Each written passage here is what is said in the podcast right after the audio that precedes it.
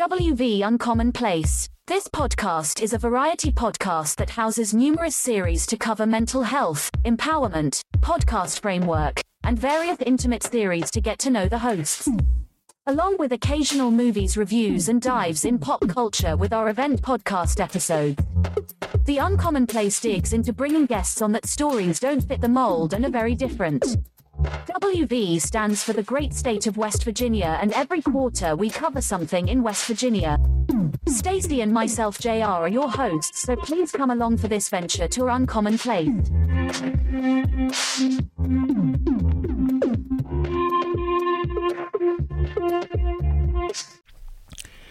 Welcome to West Virginia Commonplace. My name is uh, JR.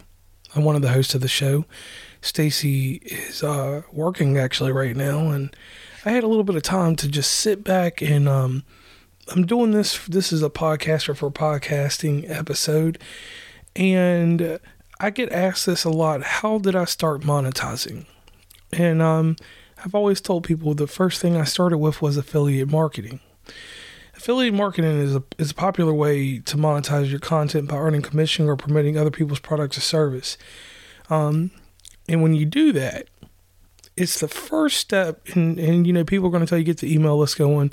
Definitely get the email list going but this first thing shows you if the listeners go beyond just listening to your show if they go look at the show notes if they're willing to listen to your voice or, or carry on with things that you um, think are important. So you know, obviously affiliate marketing um, is valuable because when you're starting out or you have a small audience, it's a source of income. And it, for me, it let me know that my show would do decent enough to try to monetize it further.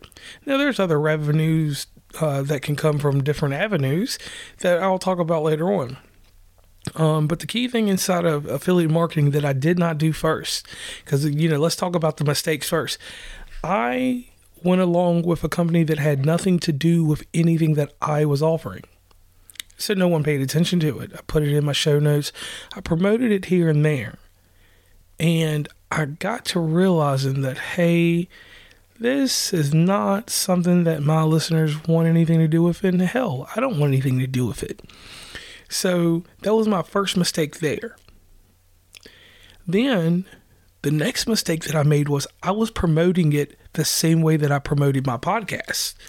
Now, that right there in a nutshell in, in its own is the worst thing you can do with affiliate marketing. With with that type of marketing, you've got to figure out if it's going to be the show notes. Is it going to be something that you're going to give a portion in your show, or or you're going to find some way with your social media, be it showing the product or doing something with the product. If you're going to go that extra avenue, to do that. Now, the affiliate marketing, you know, it has a low barrier for its entry, like to start it off. So it's easy to get it started, and you don't have to create or develop any products or services. That's why affiliate marketing is fun. And you have an awesome flexibility on how you want to promote and, and how you do that. Now, when it comes to actually promoting things, I'll use an example. Um, at one point, we entered into an agreement with Nebula I mean, Anker Nebula. They make the projectors that we use and we carry out through all our activities that we do with movies. So that was a natural fit and it worked out and it's been working out great. It's something that we've gone further with. Now, tracking the performance and the strategy for it was like this. This is the thing that that hurts podcasters when they're doing this because when they're starting out or whenever you're doing anything, You've already got to manage all the tactical skills that you have to do for podcasting. Then you got this affiliate thing that jumps in here. So my simple pause was that I took certain episodes when they pertain to if I had a movie director on or if we did a movie review, and that's when I showcase this. Showcase this. I would never just dump this in there for um, any reason that didn't make sense. So when engagement opportunities presented themselves, and when I talk about engagement, I'm talking about like promotions so that my listeners and so that the company that I'm representing can offer their discounts to the to the listeners or to or other promotions to them. I paid attention to when they were and when they made sense for the show. And if these few things didn't take place, I didn't you know, I didn't do it. So with the affiliate marketing, this is the, the, the, the good point. It shows you as a podcaster how far you can go in the preliminary stages.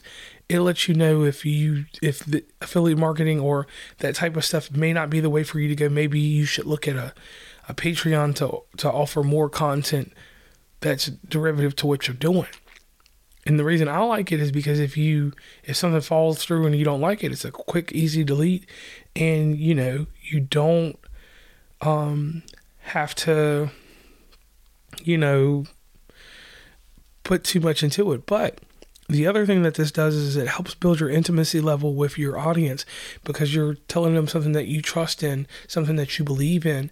So affiliate marketing you know, you obviously you can make long term earnings with it after your initial promotion ends, and you can go further and further with it.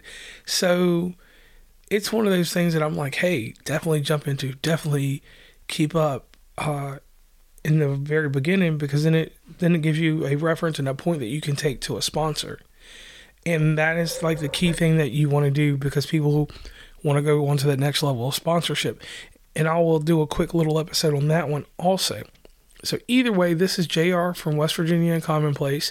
Um, and this was just a quick bit about affiliate marketing, just a small thing. Um, Google and research it and see where it fits for you in the beginning of your podcast, or if you haven't monetized your podcast. I think it's one of the key elements that you can use to start, you know, monetizing your podcast. I actually think it's the best way because you're identifying your target audience inside of this, and the, the reason the reasoning and how and that you're doing this is because if your target audience is truly listening, there's data that's going to prove that these people go beyond just your show. They're going to go to the show notes. They want to go further. They want to have further engagement with you beyond just the show. So that's just a little quick thing there.